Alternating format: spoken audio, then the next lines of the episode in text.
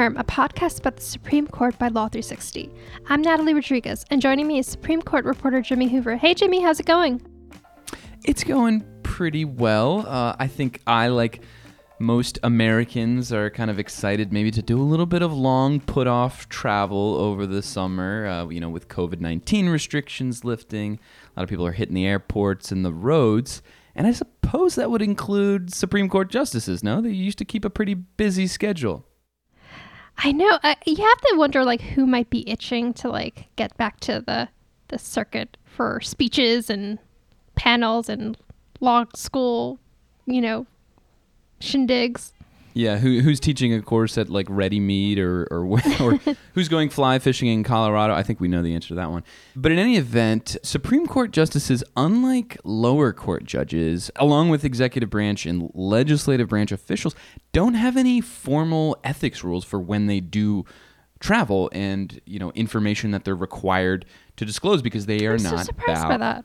Yeah, they're just, I mean, like so many other things in the uh, code of conduct for U.S. judges, that doesn't necessarily apply to them, at least formally. And so that was the subject of a, of a pretty interesting letter sent to the U.S. Marshals Service on Friday from a group of bipartisan senators, two that is. Um, Sheldon Whitehouse, we've had him on the podcast before, and uh, Louisiana's uh, Republican Senator John Kennedy. And so they're hungry for more information about all the trips that the justices have taken outside of Washington D.C., where they were actually accompanied by the U.S. Marshal Services, which is supposed to be their, you know, protective uh, service agency. And they say that this will quote help us assess how disclosures by members of the court accord with judicial branch's disclosure standards. So this the the broader context of this little update for you guys is that this is part of a kind of an increasing chorus of calls for the Supreme Court justices to be bound formally by some of these ethics rules. And so Whitehouse and Kennedy kind of requesting this info from the Marshal Service is part of that larger conversation. Also, I feel like it's just part of that larger conversation of like more scrutiny on the court and just exactly how they operate. You know, I think that's Behind- totally fair. I mean, we've seen behind White the House, curtains. Y- Yeah, we've seen Whitehouse in his um, new uh, chairmanship of a uh, courts subcommittee put like a lot of scrutiny on the Supreme Court as of late, and so this is just um, part of that. But rolling along here, uh, there was kind of an interesting orders list that came out on Monday, right, Natalie? Yeah, so you know we've had a couple of like fairly big orders lists uh, the last few weeks as they're kind of just trying to shuffle off, you know, what's on their docket. Um, but there was an interesting cert denial on Monday uh, where the court rejected a case that would have looked at the male-only military draft, um, and it basically would have forced them to revisit a decades-old precedent that they have backing the constitutionality of the male only military draft. Um, around four decades ago, the court had upheld women's exclusion from the Military Selective Service Act.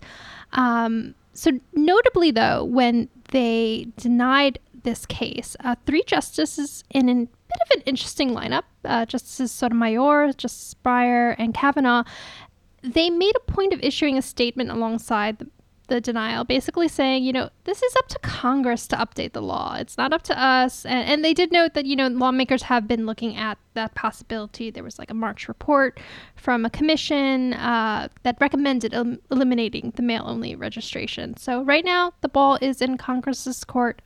So it sounds like it's kind of a, you know, it- perhaps a little signal to, to Congress that, you know, if they want anything to change, they're the ones that got to do anything about it. Um, but it wasn't just cert denials on Monday, right? Yeah, so on Monday, the court agreed to take up a case that's actually going to look at a bit of an interesting topic uh, state secrets. Um, they are taking up a Ninth Circuit case that involves the FBI unlawfully surveilling Muslims in Southern California based on their religious identity, or at least that's what the proposed class action is um, alleging. Uh, the surveillance was part of a purported terrorism investigation. So, taking up this case means that the court is going to decide. Um, just how to apply the state's secrets privilege, you know, which shields in sensitive information that the government believes might endanger national security from judicial review. So we're going to find out a little bit more about this, obviously, when it comes up for oral arguments next term, which could be, you know, anywhere from, you know, the late fall to potentially even the new year with the amount of cases that have been piling up. But just for now, uh, can you kind of give us a quick brief about, you know, what brought us to this, um, you know the issues in this case and uh, what's at stake. Yeah, so basically, the suit started in 2011 with three men who were allegedly investigated under this investigation. Uh, and they sued under a bunch of claims, but most of them were tossed out after lower courts found that litigating the claims would risk disclosing s- secret information from the FBI and investigation wound its way up to the Ninth Circuit, which was like, wait, no, we you could have found a way to look at the claims without revealing state secrets. Some of the claims should have held up. So now it's justices, uh, the Supreme Court will be deciding just, you know, where that line is drawn with state secrets and judicial review. So that was kind of the orders list, but of course, it was another big week of opinions. That's right. There were only two opinions this week, so that means that the still the court still has over 20 to go in the weeks remaining before what usually is the end of the term, right? At the end of June. I think you and I are both kind of getting nervous that things might be taking a little bit longer than we had anticipated. But uh, we got two more this week in relatively um, low profile cases. The first actually came out this morning in Borden versus United States. It's a case involving the Armed Career Criminal Act, a, a, provision of the Armed Career Criminal Act, I should say, that provides longer sentences for so called career criminals who are found in possession of a firearm with three or more convictions for violent felony.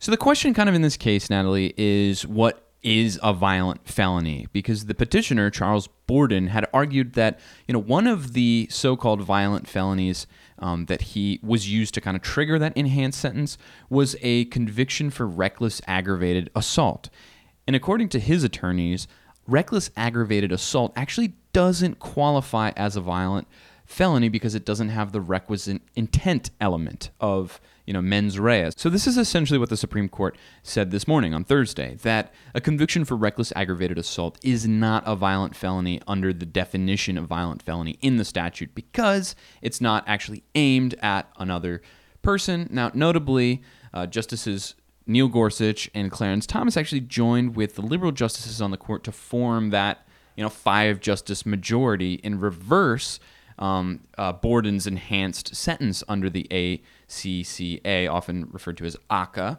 Um, just one small note here is that even though it was Gorsuch and Thomas kind of helping form that majority, Thomas actually wrote separately, adopting his own reasoning, whereas Kagan wrote the opinion joined by the by Justices Gorsuch and the liberal justices, whereas um, uh, Roberts, Alito, Kavanaugh, and Barrett actually dissented. I know this was welcome news for several defense lawyer organizations who had filed amici briefs and been worried that the court would potentially expand the ACCA ACCA's reach with this case and you know potentially expose many more people to longer sentences um, for for for crimes such as you know distracted driving that might not necessarily involve intent, as was you know at the heart of this case. Um, Jimmy, I know there was also another big case though this week that had some pretty broad-reaching implications. Want to break that one down too? Yeah, this one was called Sanchez versus Mayorkas, handed down on Monday. It is arguably, I'd say, the biggest immigration ruling of the term, with broad implications for the more than 400,000 recipients of a government program called temporary protected status. Now, for those who don't know, this is a form of deportation relief and work authorization given to immigrants from designated countries in crisis. And so this case involved a couple from El Salvador that had been in the country, I think in New Jersey for, you know, quarter of a century, 25 years, and had essentially applied to adjust their status to lawful permanent residency, LPR, also known as a green card. Um, their application was rejected because their original entry to the country didn't come through, you know, a recognized port of entry. Um, it was unlawful um, under the immigration laws, and so the question was, you know, does immigration law provide kind of a pathway for TPS status holders to adjust their status to LPR status, even if they originally entered the country unlawfully? And so I think the one one thing to highlight is the TPS status usually comes after the entry. Like it's not something that comes with entry, lawful or unlawful, into the country, right? Co- correct. Yes, okay. it's something that that that you can apply for. Um, now, writing for a unanimous court, Justice Elena Kagan, who I should say had the other um, opinion for the court in the case that I just earlier uh, was talking about, um, she says that TPS holders who came here unlawfully can't actually use their TPS status to become green card holders, and so under her view, the Immigration and Nationality Act, quote, generally requires uh, lawful admission into the U.S. before a person can obtain legal permanent residency. And the court defines lawful entry into the U.S. to mean after inspection and authorization by an immigration officer. So basically, what the, the couple here had argued was that under the legal definition of um, non immigrant status, and non immigrant status is something that you achieve through your TPS status, this is kind of where things get a little bit complicated. But the argument was that through their non immigrant status from TPS, they were effectively, legally speaking, um, admitted to the country. And so, therefore, they are eligible for green cards and lawful permanent residence. This is something that the Supreme Court flatly rejected, um, which, I, as I said earlier, is going to be kind of a big deal for you know the the, the more than 400,000 TPS holders in this country. Many of whom are here in, in DC and metro areas all across the United States um, from the various countries that are designated as TPS countries.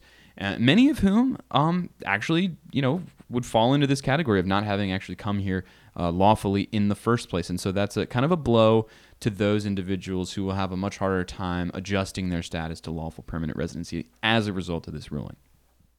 Definitely the big one for the week. Um, but as you said, we've got many more hopefully to come in the next few weeks. Uh, seems like Justice Kagan's clearing off her desk, as you said. Yeah, does Justice Kagan's kind of prolific writing this week mean she's off the hook for some of the big decisions of the term? I don't know. We'll, we'll have to wait and find out. Well, Jimmy, this has been great. Thank you so much. Thanks, Natalie. And thanks to our listeners for tuning in this week.